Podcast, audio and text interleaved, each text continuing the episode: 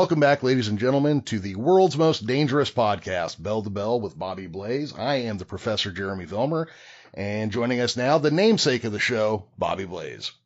Hey, what's happening, man? We got a big week planned today on today's podcast with the NWA, baby. I'll let you introduce that, but I want to let you know I actually had a couple of title shots at the NWA title. That said, Jeremy, I just love what we've been doing. Hope all the fans love what we've done on this podcast.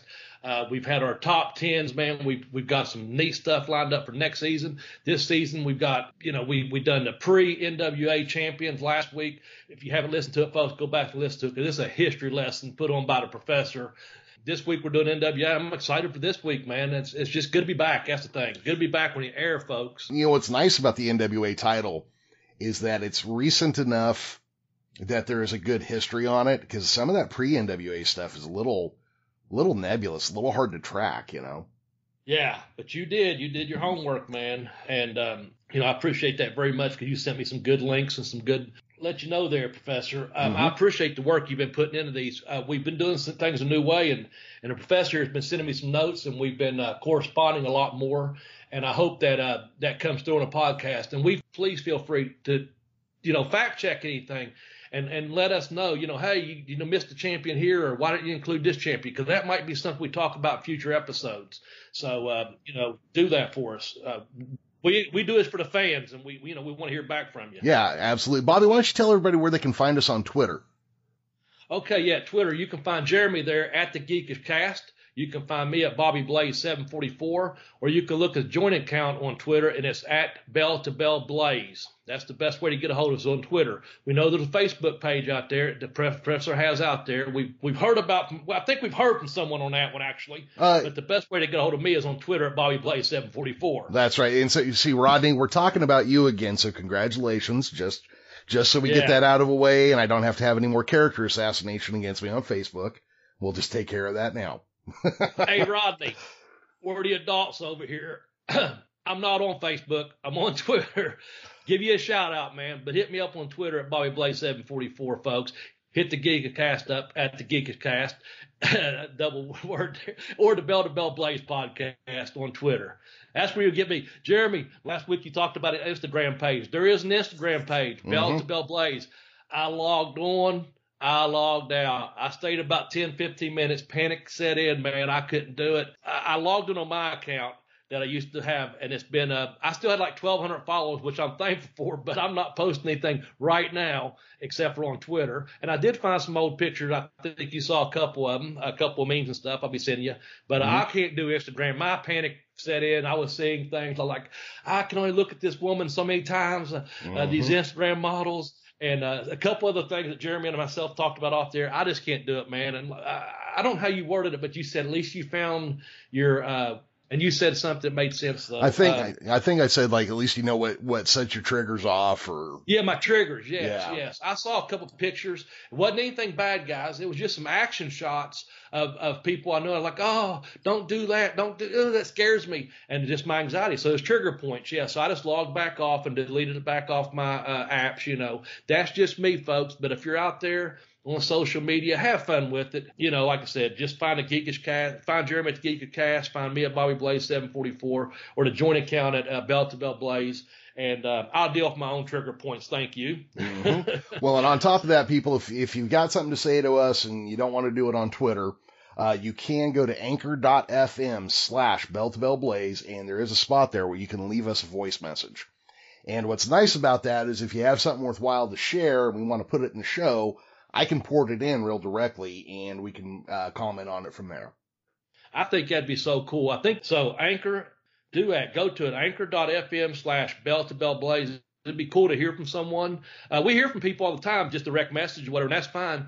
But uh, also, like I said, use that anchor, man. Um, you know, we're available on iTunes, Spotify, and Stitcher. And this week, I think Stitcher was purchased by uh, who was it? XM, uh, Sirius XM, yeah, Sirius XM. So you know, if you're out there listening on Stitcher, Um, you can get the podcast there and, and, and welcome aboard. Same thing Spotify, iTunes, Google Play, anywhere you get to find us podcast because you know this is one of the finer podcasts out there about professional wrestling, and we do have fun with it. Absolutely. Um, which I'm going to ask you a question, Jeremy, and I have an answer for it. I just kind of it came up on Twitter actually, and I kind of saved it for today because I didn't want to type out everything, and I knew my character was limited. Uh, what do people want on a podcast? You know. Um, yeah, we kind of talked about that. We did. Um, you got anything special to say? Because I I know you sent it to me, so it'd be drawn to my attention. Who sent that to us, so we could so we can kind of maybe answer that. Well, it was it wasn't sent to us, but it was Ricky Morton asked the question Okay. on his Twitter, and you know I saw it, and I, you know of course you know we have a wrestling podcast, so of course I'm interested in it. A couple people answered back because I wrote, you know this is relevant to my interests or some horseshit answer. So um, I think for us where where we have focused is on the history of pro wrestling more than Yeah. anything else. We try to remember and honor the names of the podcast, um, the greats of yesteryear, if you will. We try to keep them names alive, and that's what Jeremy and I have done since day one. We've tried to keep some of these uh, names. Uh, the guys that out there that you know set the tone for what we see today, that is out there in those two lane blacktop roads way back when. Uh, Jeremy and myself, we, we feel obligated at times, and it's our duty to keep as many of these names active as we can. We kind of started that. We that was one of our goals, and the other was not to really shit on anyone, and we really haven't done that either. We could bash a lot of people or say this, that, but we we don't. We have fun with the podcast, and like I said, we we try to honor the names uh, from the past, and we teach a little bit of a history lesson with it, and we hope you enjoy that. And we know also it's not necessarily what we want on the podcast; it's what the fans want. So there again, you can hit us up on on our Twitter accounts or, or at the anchor.fm slash bell to bell blaze and let us know what you might want to hear from us. We do have the next couple episodes planned. Uh, we we try to do a weekly little lesson, if you will. Jeremy look up some different stuff and send it to me. I'll look up some stuff, send it to him. Then we collaborate with it, kind of like we do our top tens. And yes, we do have some top tens coming in season five, folks, that you're really going to appreciate. Believe me. But um, yeah, on those, we just kind of like, well, do we want to mention this? We're talking about history here. Like today of the NWA, we talk about why these particular people are on this particular list. You know, we have to eliminate other people. And if you don't agree with it, that's fine. That's what we like to hear back from you guys. Again, just kind of keeping the respect for the business and the, and the names from the past out there. Um, and we are aware of things that go on, you know, every day, uh, you know, in society. We're not trying to, you know, neglect that at all. We just rather talk about it. It's a fun and interesting podcast that talks about professional wrestling, uh, you know, in the past. And sometimes we bring up stuff in the present, but we mostly try to keep these guys' names alive out there. Um, we're going to talk about some great ones today, as a matter of fact, with concerning the NWA title. Yeah. So, well, you know, let's go ahead and start getting ready to jump right in. Today's episode are the five most consequential NWA World Champions. And notice that the f- emphasis here is most consequential. These aren't our favorites. These aren't the best. These aren't the worst. These are the ones we feel impacted the NWA and the NWA title the most. Now, of course, we're only picking five, and there are 97 recognized title reigns on the National Wrestling Alliance's World Heavyweight Championship. So we are only choosing about 6% of the people that have held the Hmm. title to talk about. Yeah. And the NWA, the World Heavyweight title, um, that was formed on July the 18th, 1948. So as of a couple of days ago, by the time you hear this podcast, it's going to be 72 years ago, 72 years ago that in Waterloo, Iowa, in the United States, the founders were Pinky George, Orville Brown, Al Haft, Harry Light, Sam Muchnick, and Don Owen, and uh, Tony Stecher, um, that we talked about bringing this NWA, to, uh, bringing it up to from 1948 all the way through is what the professor and I will be speaking about today. And I'll let you take back over from there, Professor. So yeah, the NWA was founded because by this point the original world title had fragmented into God knows how many titles. I mean, I tried to count them one time, and I think I came up with 18 that were split off, put back together, or or just formed between the original world title in 1905 and the foundation of the NWA in 1948. There have been what five or six, five or six, five or six predominant designs for this belt. They have the first one, which they call the Lou Thesz belt, which is smaller plates held together by chains, and the front plate looks a lot like the Japanese Triple Crown uh, Championship did. There's a star, a wrestling ring, the, wor- the words World Champion on it. Nice looking belt, but the belts were much smaller back then than we would get used to seeing not too much longer after that. The next belt used from 1959 to 1973. It's the Crown Belt. Had a big crown, a globe, and tall letters NWA behind two guys wrestling. Um, this one you can actually still find a number of pictures of online of, so you can find that one and look at it. But that brings us to the 1973 belt, which a lot of people call the dome dome globe, the 10 pounds of gold. Um, other people call it the Harley Race belt. Mm. That was in use from 73 to 86 and then 94 till today, unless something has changed since we gone on the air. Right. Um, in that period from 86 to 94, of course, is the big gold belt uh, that Ric Yeah. Flair is so known for holding. And then for a period in the 90s, uh, Dan Severn had a custom belt that looked a lot like the old crown belt that he carried. yeah. The inaugural champion was Orville Brown, who I believe was one of the MWA, that's M as in Mary, uh, MWA champions, that they selected him to be the world champion as they formed the NWA. But shortly after uh, that happened, he was in a horrible car wreck that ended his career. Your friend Chris Candido is the youngest man to have held that championship.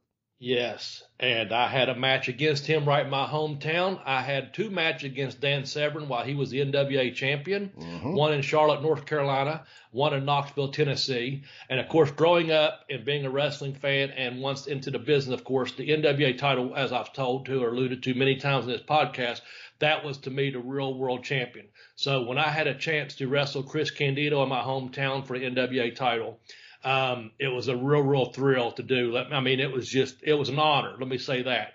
And then the same thing with Severn, both title, you know, putting a title on the line for me. Uh, those just stick out my career because it meant so much. And you know, it's not like it is today. If I'm not trying to put anything down about today's product and this and that, I'm just saying I think even today, if you're selected to be the champion or you've worked yourself into that position, it's it's a it's a true honor. You have to carry that on your back. You wear that strap, and you you know you're doing what you can do. Same thing if you're a challenger for that belt. You you have to make that match as good. And I know Candido and I toured down in my hometown because I worked with him so many times, man. Um, and of course, uh, Severn, I knew it was going to be a fight. We had a gentleman's agreement. Uh, both matches were really, really good matches.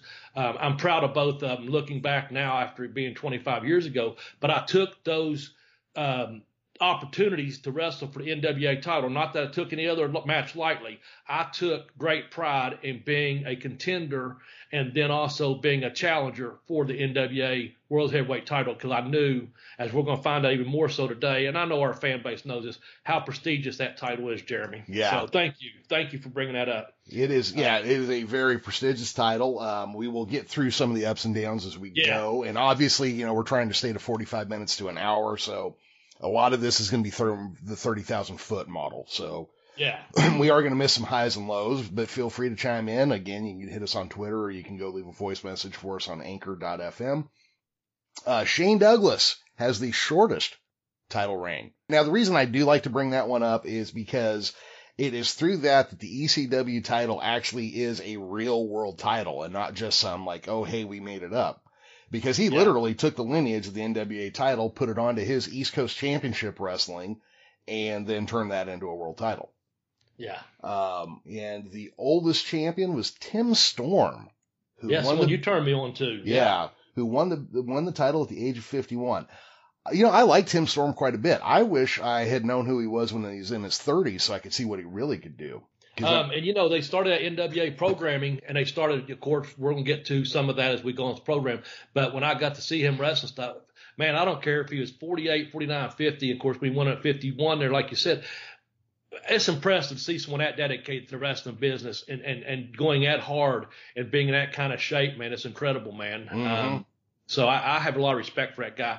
Plus, I think he's a school teacher Yes, uh, during is. the day sometimes, and and work with special needs kids and and uh, education for all. I, I really like that guy a lot too. You turned me on to him a couple years ago. Him and someone else is going to come up on the list, and I'll just kind of leave it at that for now because I know you have a lot to say later on about Yeah. it. To me, that's incredible, man. I, I really respect that guy a lot. I wish him much continued success in and out of the ring. I really do. Absolutely. Um, with that said, Jeremy, do you want to jump into a couple honorable mentions because I know you have one and I have one. well, I'll tell you what. Let me talk about Anchor FM real quick, and then, we'll, yeah. then we'll do honorable mentions. All right, Bobby. So let's go ahead and hit those honorable mentions. You go first, man. All right. So for me, I think one of the most important people who we didn't put on this list is going to be the nature boy, Buddy Rogers. Oh, okay. I know somebody somebody's butthole just puckered when they heard Nature Boy, didn't it? Yeah.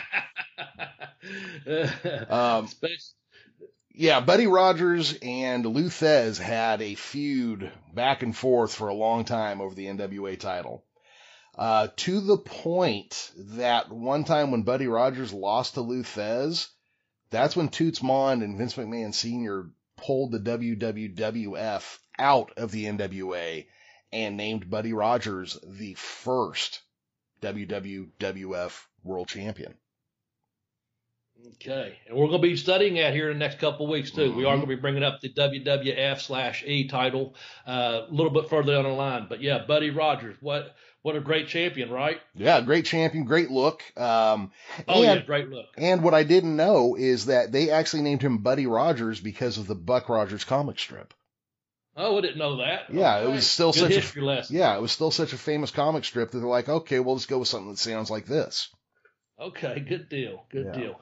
Okay, well, if you folks know me at all, you know who I would have put on my list because if, if, this were favorite uh, NWA World Champions, that's none other than Terry Funk. Terry Funk beat uh, Jack Brisco in 1975 in Miami when Dory uh, fa- uh, failed to appear for a title shot uh, Terry, my man, he had it for 14 months as the reigning and the reigning champion defending the title uh, worldwide. Um, he's just my favorite man. He's just you know the uh, the wild Texas Bronco and uh, I was just a fan at that time, uh, really coming into fanhood is what I should say. In '75, you know, I was 12 going on 13, uh-huh. and uh, started getting just getting really into the magazines a whole lot more. And and uh, I was a newspaper carrier, and so uh, uh, we had a newsstand that was on my route, and uh, they had the rest of the magazines, and it was always great to to be able to, you know, I, I was like, who is it? Got to see this guy wrestle, you know. But anyway, everyone knows who Terry Funk is. He would have he would have been on my list if it was favorite. Some of the things I wrote down here, of course, if you don't know who Terry Funk is, you're probably listening to the wrong program. But he's been in Paradise Alley, Roadhouse, Over the Top, a bunch of other movies. I loved seeing him on Quantum Leap one time. That was really funny. He, uh, just the TV show back in the 80s. Um, he was on some other stuff because everyone knows he's been in the Hall of Fame uh, with his brother since 2009. That's the WWE one. Of course, he's been in several other ones. I'm sure about every Texas Hall of Fame there is, every National Hall of Fame. Uh, re- retired so many times and kept coming back. And, you know, he's just a great guy. Uh, I had the pleasure of meeting him in Knoxville, Tennessee. Um, that's in my book, Pin Me, Pay Me. I'll plug it later, Jeremy, just okay. so you know, because we, we're moving around on time here. But um, for you people that do like to read, and I appreciate if you do buy, book, buy my book, Pin Me, Pay Me. But here's the thing: I tell the whole story about meeting Terry in Knoxville, uh, how he talked about put over Professor Boris Malenko for speaking and being out there and talking to the fans. He put him over as someone that really influenced the way he talked and spoke, doing promos. Um, I'm gonna give you a book plug though right now. That's why I'm not gonna plug mine. Um, Terry Funk's got a book out. It came out in 2013. It's called More Than Hardcore Here's your chance to get that book and maybe give the program a little bit of kickback. If you haven't read Terry Funk's book, um, I advise that you do it because it's really a good history of wrestling. Uh, even the NWA title we're talking about now. Uh, with his brother and with his father, or brother Dory Jr. and his father Dory. But it's at tinyurl.com slash bbfunk. Again, it's a 2013 book by Terry Funk. It's called More Than Just Hardcore.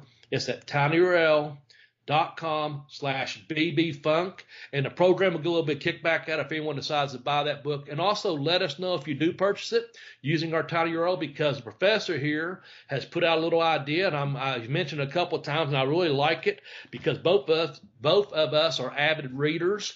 Um, and we might start a little book club where uh, we come on once a month and, and, do a little five or ten minute uh, segment about uh, a previous book we've read, wrestling related or not.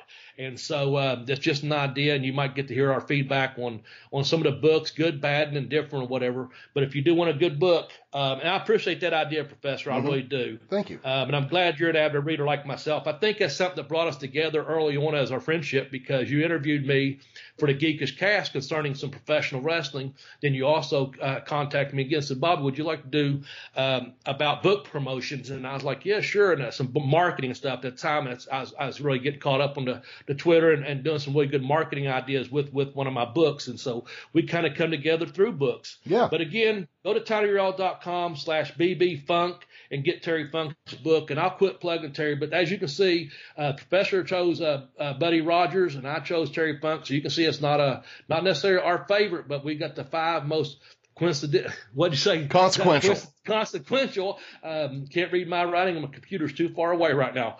All right. So yeah, we're going you've in. got a special mention coming up. Well, yeah, we've got. Oh, I was going to say, you know, we've got 97 people. Well, I guess 98 Yeah. if you count the next guy here, actually. oh yeah, who is this next guy? well, the next guy is vacated. He's a nine-time NWA World Champion on top of an uncountable number of other titles. Um, nine-time NWA champion. I haven't heard of this guy. Yeah. Vacated. Well- I've never seen him work. Oh, well, see, if you want, you can go check him out on Twitter. He's at I am vacated. But oh um, shit, are you kidding me? no, no, he's he's right there on Twitter. A real guy. Let me Yeah. pull this up. Hold on. I am at I wait a minute. Vacated. Vacated. I am at vacated, and he No, no, no. follows me. Oh shit! The most decorated professional wrestler of all time.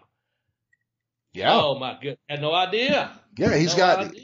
he's got as many title reigns as well. Okay, so Ric Flair, I have seen a bunch of different numbers over the last week while I've been researching this. Right. Right. Yeah. Yeah. I believe the official count is ten NWA title reigns. Well, vacated here's a nine-time champion, and Okay. that puts him in in striking range of Ric Flair. But you know, this guy has been everywhere, All has done everything, and I I don't remember ever seeing him. well, he obviously went over every time he worked. Yeah. right. I must have. He's Um, undefeated. Yeah. Uh, and, you know, the amazing thing is all nine of those championship reigns were after the WCW left the NWA. Oh, is that right? Yeah. Okay. Yeah. Okay. Well, and then the other one I got to give a shout out to is Orville Brown, the Sure. first recognized NWA champion, but of course a car accident cut his, uh, cut his title reign short, but he was Yeah. a previous champion. I guess he promoted in the Midwest and he was the MWA world champion. Yeah, Uh, and we we mhm. actually had uh, originally, if you remember, we we replaced him on our list. He was going to be on our list just because he was the first one, and we decided to just put him kind of a, as a special mention versus uh, honorable mention or versus being on the list. So, right. Uh, but it's important that we we, we point that out uh, about Orville Brown. So Absolutely. And then the one I wanted to get in here just because it is a topic that I like to reflect on from Yeah. time to time is Kerry Von Erich. Okay, yeah, I saw that in your notes. I wasn't quite sure. I know in uh, May 24th, 1984, the Memorial Parade of Champions, he won the title off Ric Flair, correct? Yep. Yes, he did. And that's all I kind of had there because I knew that was your your baby there, and I was going to let you take care of that. Well, and you know, the main thing there was, and we don't know how true the rumors are, but apparently they had been grooming David Von Erich for a title reign. You know, and, Mhm. and Fritz, Fritz was the president of the NWA for some period of time in the 70s, so we know he had some pull and contacts. But after David's sudden passing, they put Kerry in position, and they did this knowing that Kerry wasn't super reliable. But to honor David and the Von Erich family, they went ahead and gave him a short title run. So I always think that's worth reflecting on just because of that. Absolutely, yes, absolutely. Yeah. So that's good to bring him up. Um, the uh, trying to think here. Is there anything else we were before we get down here to the belts? I think we've covered everything up to we're, we're on schedule, correct? If you'd like to uh, help with the show a little bit, show get a little bit kickback, I have a couple books out there. If you haven't heard by now, I have Pin Me, Pay Me, have Boots Will Travel, and I also have a second book called I Kicked Out on Two, The Educational Wrestler. So here's the way you can help the show get a little bit of kickback, and it won't cost you a cent extra or anything like that. If you like to get Pin Me, Pay Me, have Boots will travel, just go to tinyurl, tinyurl.com slash blazebook1. That'll take you right to the link. Um, you can purchase a book there, and the show gets a little kickback. I get a smile on my face when I sell a book. Jeremy gets a little smile when he gets his uh, Amazon account uh, to help pay, you know, for advertising whatever this program, which we don't have a lot coming in, so that's why we want you to try to help us through going through our links. Um, the second book, um, I kicked, uh, Educational Wrestler. The Educational Wrestler, I kicked that on two is at um, tinyurl.com slash blaze book two. It's just that simple, folks. And uh, again, we appreciate it, and it's not a lot that the show gets, but every every little cent counts. And we're not trying to get rich off this show, obviously, but we do like to, uh, if we do get anything from this, uh, whether it be through book sales or through Anchor or through your po- uh, sponsoring the podcast, if you're a sponsor looking to sponsor a podcast, anything like that, uh, we appreciate it very much because we're going to put that money right back in advertising because we want to get the word out about the Bell to Bell with Bobby Blaze podcast because we do think we have something special. And so there's my little cheap book plug. Um, just get those over to Amazon or again, tinyurl.com slash blazebook1 for pin me, pay me, or tinyurl.com slash blazebook2 for, um, I kicked out on two the educational wrestler. Thank you. Had to get that in there before we started. I know it's going to get serious real quick. Oh yeah. Oh, you know what else I wanted to point out? If if this is legit, Terry Funk is on Twitter now too. Um, I found out it wasn't. It's not. Okay the best of my knowledge, I followed it immediately. I popped big time, and I appreciate you tagging me because I think about fifth after I was on there for about 30 minutes. Um, I had followed a couple accounts before, but I had been on about 30 minutes following. I was like, holy crap, this is who's following. I looked and it was like a, a JR, for example, was following. I thought, this is the real deal, okay?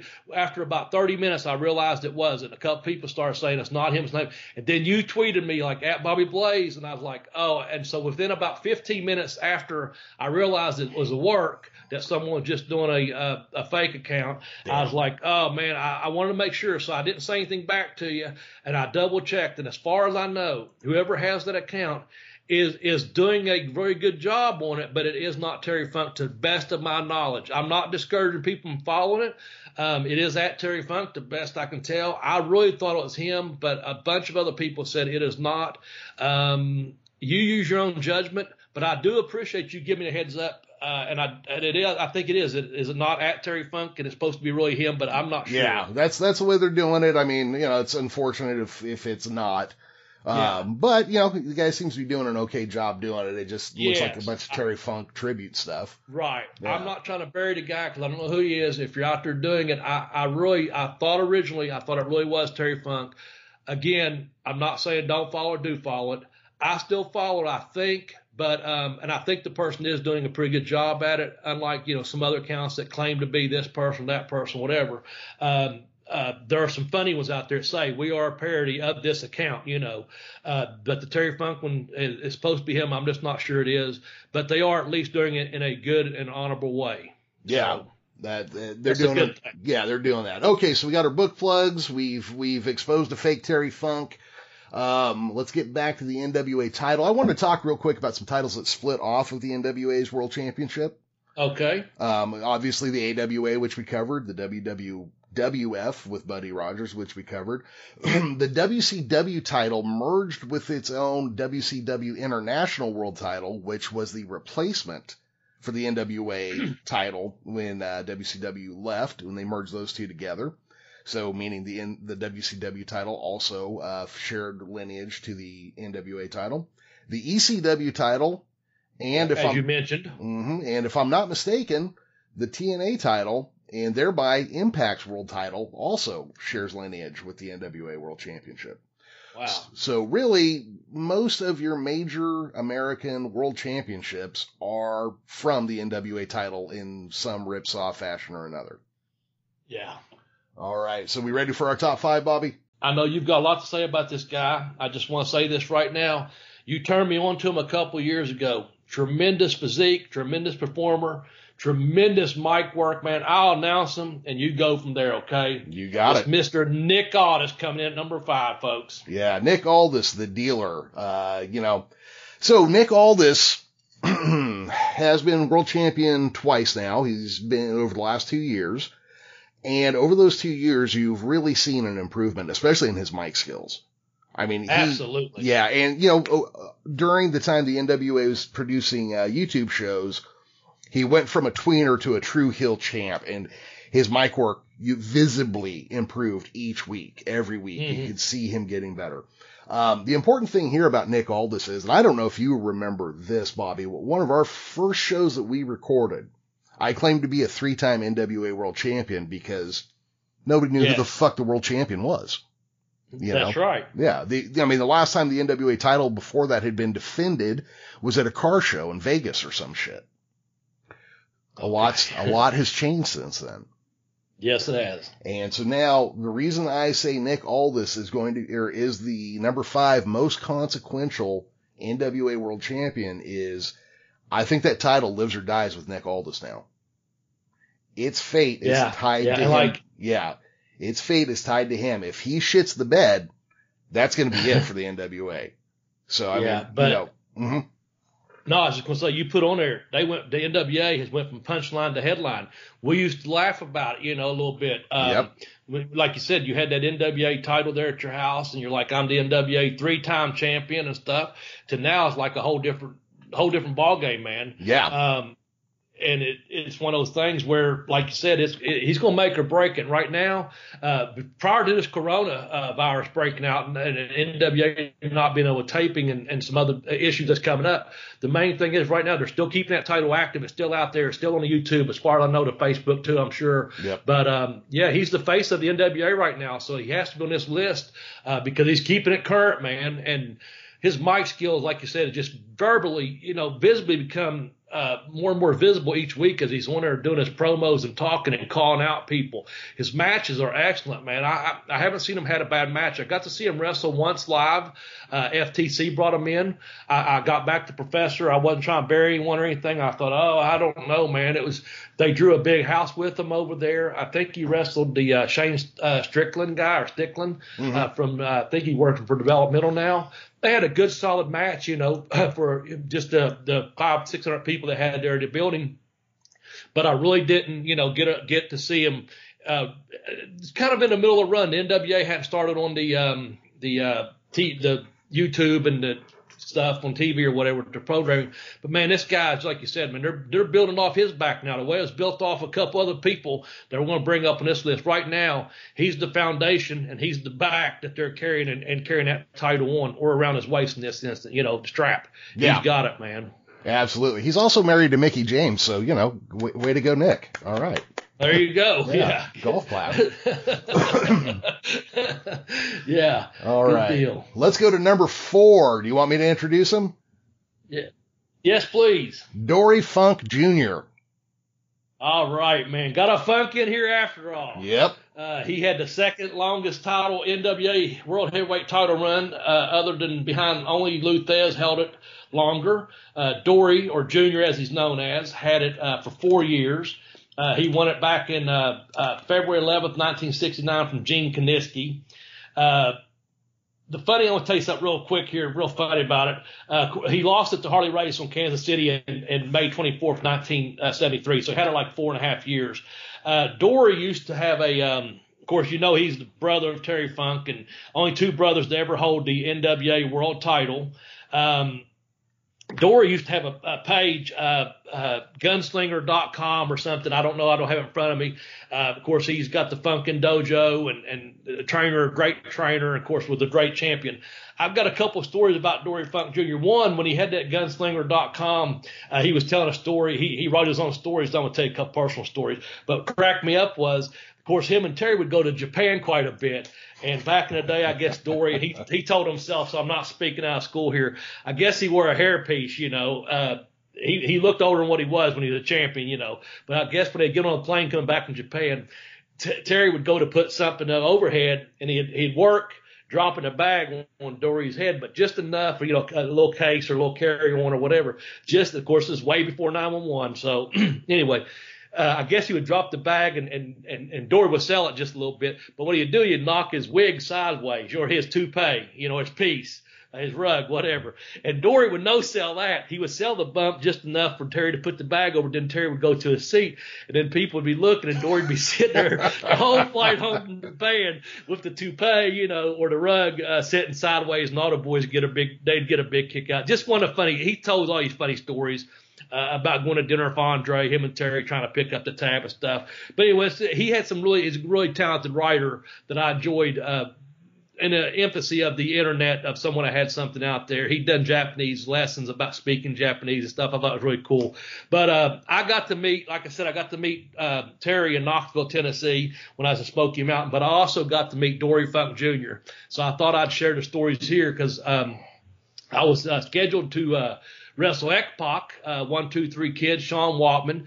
Uh, the big show down in Marietta, Georgia. It was a uh, co-promoted show. It's a Smoky Mountain Wrestling show, but it's like an Armstrong family reunion uh, down in Marietta, Georgia. It's a bunch of WWF guys at the time was going to be on a show. Like I said, it was a mixed show, promoted as such, and, and there was a bunch of talent on that show. Well, I got there, uh, of course, I'm about eight hours outside of Atlanta. Course, I used to stay in Knoxville a lot, so like four hour drive, but I always got there early. I like getting there to the ring. I used to like running the stairs of buildings, doing a lot of calisthenics and stuff, you know, wrestling stuff, man, that I used to be able to do. Yeah. Um, and I always like getting in the ring and stretching out really good. Um, and I always worked out with Hildebrand. We'd do like a hundred and some squats or something together, just fun stuff. Because I was young and and, and loved. So one day I'm in, I got to Marietta, Georgia. I get the rings there. I get up in the ring and I start tre- stretching. And um, uh, Mark Curtis, the referee, comes up and he starts stretching with me. We were talking. He goes, Bobby, look over there. You know who it is? And I look and I see this guy standing over there in a cowboy hat, long hair coming out of that cowboy hat. And I looked and I was like, I told, I'm getting chills telling you a story. Um, I looked and I said, no, no. And, and Brian, I'm getting chills. Brian just looked at me and goes, yeah. I go, you're kidding me. He goes, no, I, we didn't say a name. Okay. Mm-hmm. He already, like I said, he already knew he was going to be there. I didn't know. I just, I said, no. He said, yeah. I got up out of the ring and I ran over to him across the gym floor and I, I said, hello, Bobby Blaze. He went, I'm Dory Funk Jr. And I said, yes, sir. I know. Yes, sir, champ. and I just, I mean, I'm getting chills. That's when I met Dory Funk Jr. for the first time in person for real. Now, back when I was training, before he had the Funkin' uh, uh, dojo, we went to George Steinbrenner's, uh, one of his hotels in Ocala, Florida, that um, that Malenko took all of his students up to because Dory didn't have his students at the time or anything, and they ran a uh, a, a, show at a big hotel uh, for a bunch of horse traders and horse uh, horse sales and stuff. It was a big ado, it was a big ball and this and that. So I, I briefly met Terry or excuse me Dory there, but just from a distance, like oh this is our students hey, here's the world champion Malenko, put them over, you know, we're, we're here for them. And that was that. But man, to actually first meet him that first time, Marietta, Georgia. Wow, man. I was like, this is, you know, I've met an NWA champion right here. This, you know, we, t- so kind to me too. I heard good things about you, Bobby, blah, blah, blah. Very professional. And then after that, of course, I worked that night and we talked again. And after that, he comes to Knoxville several times and I, I got to speak to him every time he came there, man. And uh, what an honor! And I've met just about every the ones I wanted to meet. I've met a shitload of NWA uh, title uh, champions. You know what I'm saying? And, Yeah. and to meet Dory Funk Jr. and he's on our list here. Um, I just want to let you know, man, it was an honor to meet um, uh, Dory Funk Jr. And that's kind of, we'll kind of get ready to move on to the next one here. But um, anyway, I hope you enjoyed my story about meeting Dory Funk Jr. and what a great NWA heavyweight champion he was. Um, he went on and, and, and dropped it. He was supposed to drop it back to Jack Brisco. Uh, but I think I'm not sure how this was a, a work or not. I kind of put that question mark. I don't think he really wanted to drop it to Jack. Uh, from what I just from what I know, and please feel free to fact check me on it. And, uh, but there's some controversy there. But he ended up going back to uh, uh, dropping it to Harley Race in Kansas City. Uh, but again, he had it for four and a half years, and that's um, that's Dory Funk Jr. coming in at number four. Also, as you put, creator of the Texas Cloverleaf. There you Yes, go. And the that's- spinning toe hold, of course. Yeah, So- that's you know I I wish I'd made more notes as I was going because as we were researching a bunch of these guys, I'm like, oh, that's where that move came from. Oh, that's where that move came. You know, you could actually start seeing Yeah. where these moves were innovated. Um, all right, so that's Dory Funk Jr., uh, who is the second longest reigning NWA Yeah. World Champion. We'll go on to number three, which is the greatest wrestler on God's green on God's green earth. There you go, Mr. Harley Race. That's right. A man so tough that that is his real name. That was the only name they could think of for him as a baby. A man so tough that he slapped the shit out of polio as a kid. There you go. He came back from the dead in a car wreck. He was actually so. I mean, I, I don't want to make too much light of this because his his wife was killed in this ca- car accident. He was declared dead as well. Yep. and he came back from that. A man so fucking tough that Hanser had to wait till he was an old man before it could kill him. That's right, man. Yeah. Um, and we done a top ten on uh, well, we done a memorial of Harley Race when he did pass away. You can find that on um, YouTube at tinyurl.com slash BBVB video. He come in number three uh, on our toughest men's list. I think it was number three. You can find that, but we done there's a whole segment on Harley Race on YouTube. If you go and find it, it's on uh, most legitimate tough guys. I think Jeremy. Yeah, I think that's right. Most legitimate tough guys. When we go into detail about uh, Harley Race and how much respect we had for Harley Race. I got to meet him several times. The first being back in the late '90s, and then again just a few years ago before his passing. But uh, we did that. There's a YouTube. We got old podcasts, which are available on anchor.fm slash bell to bell blaze, but on YouTube at tinyurl.com slash BBBB video. There's a really neat video that our good friend Tex Johnson put up there. Tex, we hope you're doing good. Uh, shout out to you down in the boiler room, man. Hang tough. But uh, we did a really good special on Harley Race, and then Tex put some real good footage to that. Um, and on uh, the most legitimate tough guys, I think. And everyone that knows Harley or heard of Harley or uh, had anything to do Harley, they can tell you straight up he's one of the toughest guys that ever met in her life, man.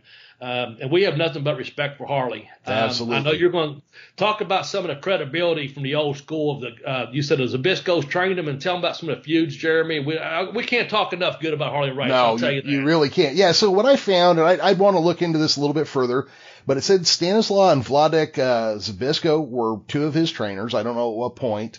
Um, now, Bobby, this is one I wanted to talk to you about because they have him listed as an eight-time NWA World Champion, but what I found was a one-time WWA champion and a seven-time time NWA champion. So I don't know if I missed something or if they just if they just roll that WWA title into the NWA reigns. I don't know. Yeah, I don't know either. Yeah. Uh, Harley Um, Race was like no. a, a legit tough guy, and that's why you could send him out. And he traveled. He was like an old school, like 1930s, 1940s type wrestler, still working in the 70s, you know. He Yeah, yeah. traveled everywhere. Uh, he had a guy double cross him one time and then grab the belt, flee the ring. Harley followed him back to the dressing room, wrapped his ass up, pulled him back out, beat the shit out of him, pinned him, and took the title back. Yeah, you don't want to double cross him. No, no, you do not. Um, yeah, he had, he feuded with a who's who of every important wrestler.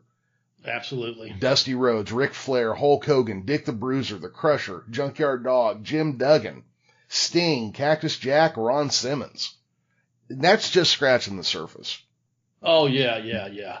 And I'll tell you what, if um, I'll plug something else on YouTube. It's not on our channel, but it's out there. If you ever get a chance, uh, there's a Harley Race highlight video um, from Memphis from way back when he fought Jerry Lawler. And I'm telling you what, the way they put that together, if you got a chance, I don't have it in front of me right now. Go look that up, man. You just talk about bumps and punches and selling and working. Oh my goodness, man. And it, it, it's just an incredible match, but they put it uh, behind the music. Uh, uh, he's a man or something. It's uh, Spencer Davis group, I think. I'm drawing just just off the top of my head, just telling you. Uh, there's a lot of good Harley stuff out there on YouTube if you look for it, but um, you won't go wrong finding one of his matches because the way when I saw him for the first time, I think he was getting close to 60, and he'd done an interview. This was up Cleveland, Ohio. He'd done an interview in the ring, and then a little mousy manager uh, got mouthy with him from outside the ring while he was promoting the interview. Of course, it was part of the show, folks. Um, and so he got close enough that as he was wrapping up his interview, which Harley come out there, you know, uh, talking about, you know, just, you know, wrestling everywhere on God's green earth, you know, just Mhm. great, still great promo, of course.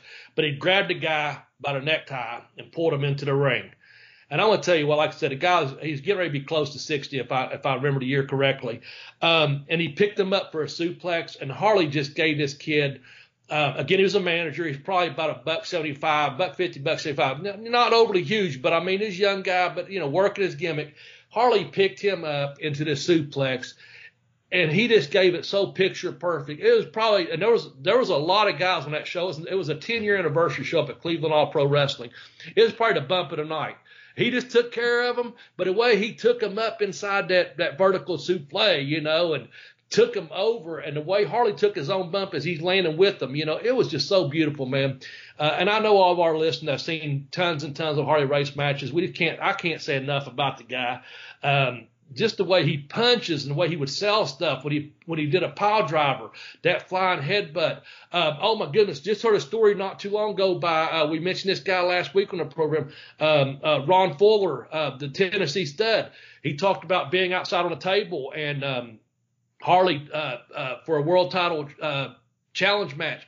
I don't know if there's a Knoxville or Birmingham where it was at, but Harley had him on the table and Harley done the outside the ring onto the table, flying headbutt, went through the table. I mean, they're just incredible. What a champion. And he fought, talk about how tough he was. He fought night after night mm-hmm. after night, man, defending that title everywhere. So I don't know. I know we're going on. We just can't say enough about him.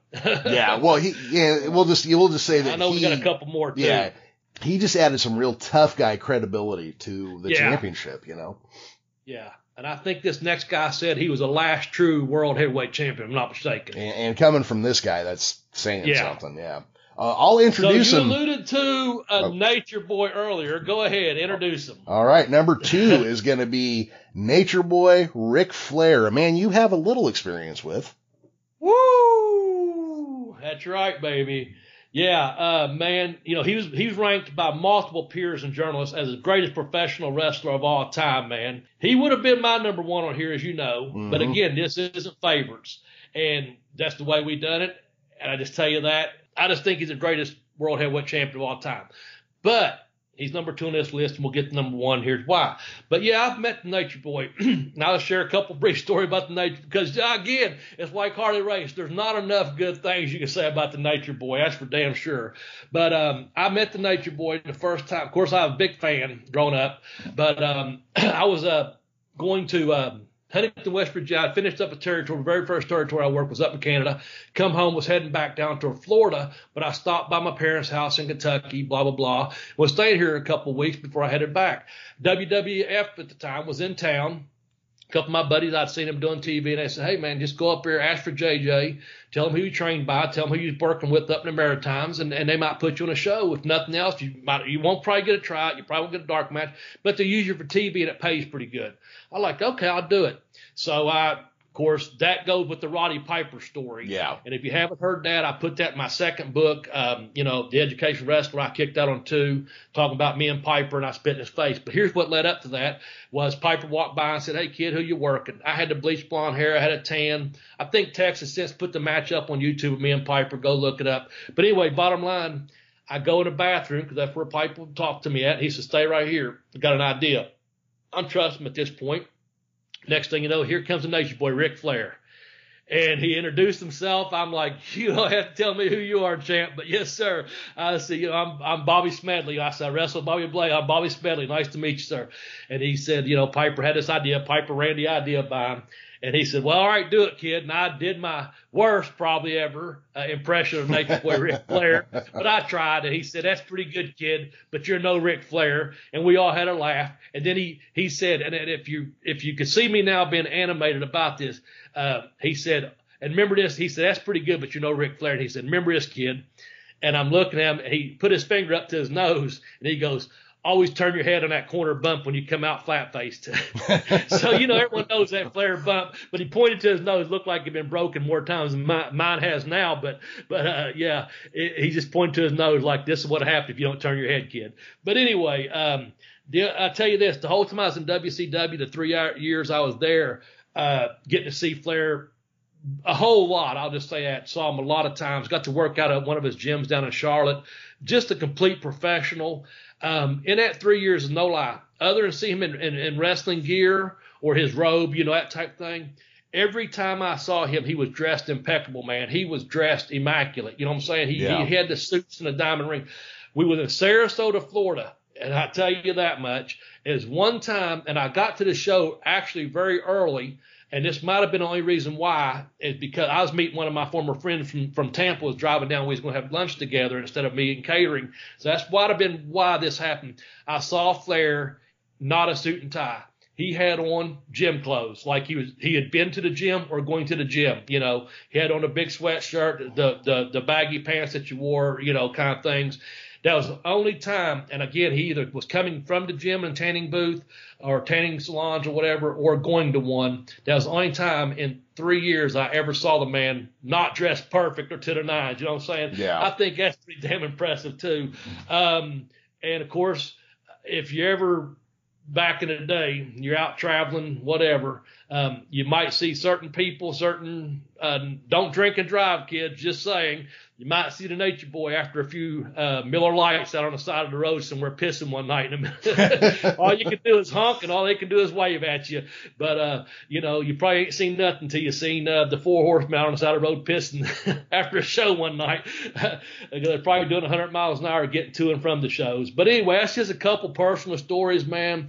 Uh, everyone knows I'm a Ric Flair fan. Yep. He won his first title September 17th, 1981. He beat Dusty Rhodes for it. Um, uh, Harley Race won a title in uh, 83, but Flair won it back at Starrcade, the very first Starrcade, a steel cage match, of Flair for the gold, uh, which everyone, you know, we, we allude to that match all the time on here at first pay per view, if you will. Uh, but anyway, Flair won it back then.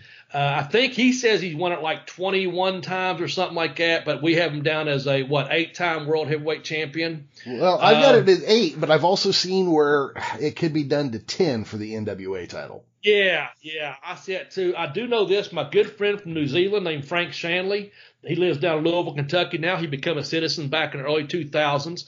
I got to meet Frank back in the early 90s when I was over in Australia. We used to snail mail each other back in the day, if that tells you anything. We have been friends since the early 90s.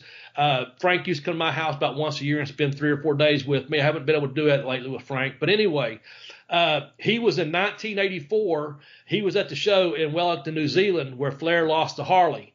And uh, I think that was just a called in thing. They thought it was the best to do, but a very apparently when Harley called in to the office, uh, several people were none too happy.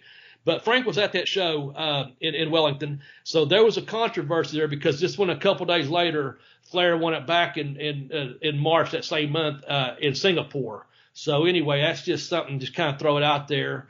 Um, you can fact check all that. I know some people count that as a title reign for Flair or for or a title change rather for Flair. Some just uh, count it that, that Harley, you know, it just they erased out history, I guess, if you will. Yeah. But if nothing else, if nothing else, let me just finish and then I'll let Jeremy say everything he wants to say.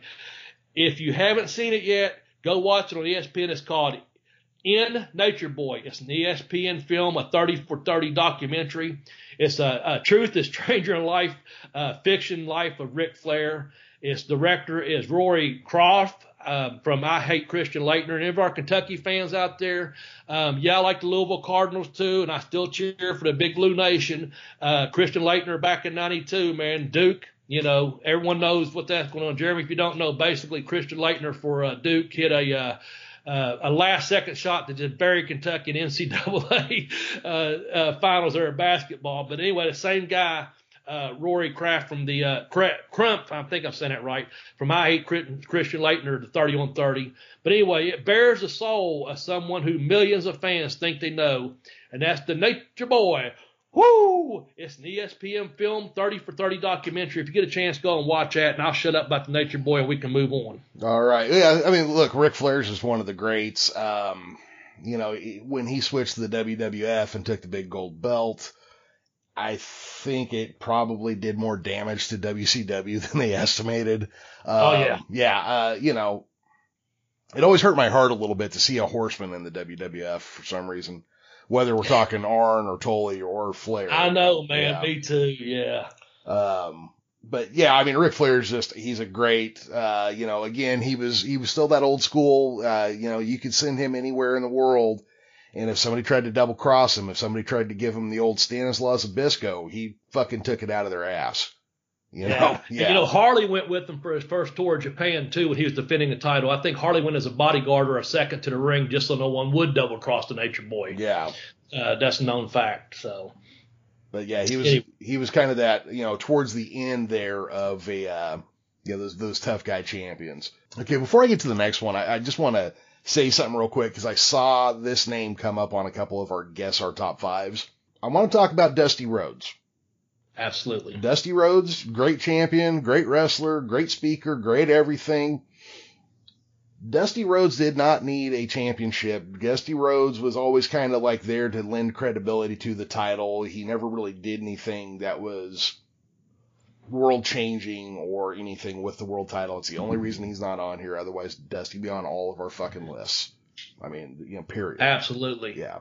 And that's one of them guys, again, we've got a, a special tribute to. There's like 10 reasons we love Dusty Rhodes. It's on an old, again, you can find it on anchor.com. Just look back in our archives.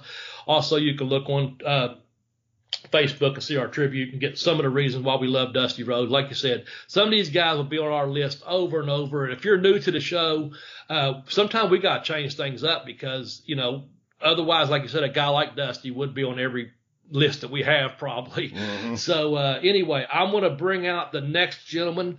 Uh, I did have a couple of DMs about this, and I appreciate him very much. Oh, oh wait, we can, alluded can, to him. Can, can I, oh, sorry, can I can I yes, introduce him? Okay, okay. Yes. N- number one, Hands of Stone, Ron Garvin. What the fuck? Now, now, just just fucking with you. It's um, it's the greatest of all time, Lou Thesz. All right, man, you threw me for a loop. I thought you was fucking Freebird rule ruling me or something. I'm like, wait a minute, I'm following your notes here. No, uh, I had a couple of DMs about Ronnie Gar. No, um, I did. We did our pre NWA and we took it up to 1948 because it was pre. Um, and then we did mention Lou Thesz on that, and we said we'll be talking about or speaking about him in the near future on one of our podcasts, meaning this one. Because uh, again, this is the name. It's a great, great, you know, uh, name of professional wrestling can make make so many of our lists, of course. But I had a couple of DMs, and they said, more Lou Thesz. Why are you talking about Lou Thesz more? And I, I just wrote him back very kindly. Uh, stay tuned. You know, I wasn't trying to be short with it. I said, stay tuned because we kind of alluded to it at the end of, of the last, you know, uh, uh, program episode. We would be talking more about Lou Thesz and, and, uh, his contributions as the NWA, you know, world heavyweight champion. So he got that title way, way back when. I, let, I know he's a 22 time champion. Jeremy can, and technically he was a second NWA champion because of the Orville Brown incident. I yes. guess when he vacated it, go back to Mr. At I am vacated. I don't know where at cat's at, but I'm just saying. Actually, uh, it went straight from Orville. It went straight from okay. Orville Brown to Lou Thesz. There was no transitional or empty professor's period. history here because he has smarted me up this. So I'm gonna let Jeremy here talk about this quite a bit because he, um, I, he put a lot of these titles together, Jeremy. And I, I, you, you being a professor that you are, just kind of tell us, fill us in like you've told me before off the air, and, and some of your notes here, how this all trans, transpired for Lou Thesz from end up to become the second, kind of technically, technically, but really the first kind of NWA World Heavyweight Champion. Well, so Lou Thesz is actually the last person you could really call the undisputed world champion. Yes. Because, you know, there were always things like Edouard Carpentier where they were going to do the two champions and blah, blah, blah. There were always things like that after Lou Thesz did what he did. So Lou Thesz became the first or the youngest AWA world champion at the age of 21, but not the AWA you're thinking of. It was a completely different thing back then. Um, when he took over the NWA World Championship, I believe he had already held the National Wrestling Association World Heavyweight Championship, but as world champion, he went around and ate up like the Los Angeles world title, the mm-hmm. New York Athletic Commission title, the other NWA world title, um, I believe another WWA world title. He really consolidated like somewhere in the right. range of five to 10 world championships into the one world title, the NWA title, which briefly under his reign was really the only world title. Hmm. So that, so look, I mean, we've all heard the name. I remember like, you know, you'd watch like an NWA title match back in the day and you hear them say, you know, Hackenschmidt, Gotch, Fez, yep. and the, you know, they list all these names. So we knew the names, but with Fez, I never really understood what a big fucking deal this guy was. Right, right. Yeah. And uh, like you said, he's technically a second NWA world champion, but is considered to be the first uh, true world champion because of all those titles. He did consolidate around the world those belts that made it unified. Uh, just he was a champion, like you said. I know he he fought several. I mean, the battles, the matches, the you heard the names, like you said, Hackenschmidt and Gotch and then Thesz, and, and really this is our, our the closest probably we got to hearing a lot of those names when we was talking about it last week, hearing some of those names on TV was younger. Yeah. This is the one that actually probably transpired forward because we did get to see actual a lot of footage available of Lou Thesz. Yes. Uh, I know he's got that book Hooker. I read it. I can't find it. I'm, I'm going to look. When the weather cools off, I got an idea where it might be, and I'm going to go over there and try to find it. I know it might be in a box, and if I ever find it, I'll let you folks know because it was autographed. A friend of mine sent it to me, um, had it sent to me from Lou Thesz. It was a Hooker, um, and, it, and it had two Bobby on it, and had Lou Thesz. And like I said, a guy that used to manage some had that sent to me. Um, I just I, I'm missing several things I know about where they're at just from moves and things like that, things that happen in your life, you know. Oh yeah. But I hope I do. I hope I do find that because if I do, I'll take a damn picture and I'll send it. I'll put it out there on Twitter or whatever. Uh, but um, anyway, uh, Lou Thesz, man, I. Jeremy, you're you're the professor, man. You, you the way you put this list together, uh, the the research you've done, I appreciate it very much. Uh, if we talked about one guy more than anyone else, it's just because we probably got excited, you know. Yep. Uh, uh, wasn't because of lack of homework or anything like that on behalf of the professor. I'm going to kind of wrap things up and just say, man, thank you very kindly.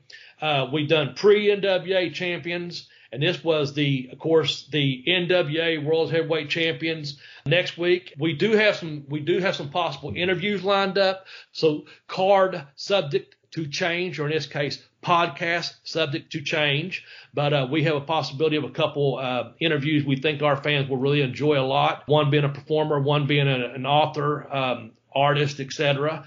I think, as far as I know, the next few weeks we're going to be doing the AWA in the near future. We're going to be doing the WWF slash E in the near future. Um, we probably would do a best of show in there somewhere. We're not going to be taking a month off like we previously discussed. We're going to try to stay true to our podcast. We hope to be up every Tuesday morning as expected, so you, you our regular fans can find us. You know, the, the Bell to Bell podcast. Uh, Jeremy does do the editing and he does have a life, but I do appreciate him taking the time to, to record this and edit it. So uh, once again, hats off to the professor for the uh, extra effort behind the scenes with notes and, and, and helping me and, and uh, me doing my homework to make this show possible. So with that said, I'm going to log off and say fans, wrestling fans, thanks for tuning in to the Bell to Bell with Bobby Blaze podcast. Until next week, folks, please, you hear me say this every week, the world's cold. Sometimes you think you walk across that graduation. Uh, hell, so many kids don't even get to graduate nowadays everything going in the world.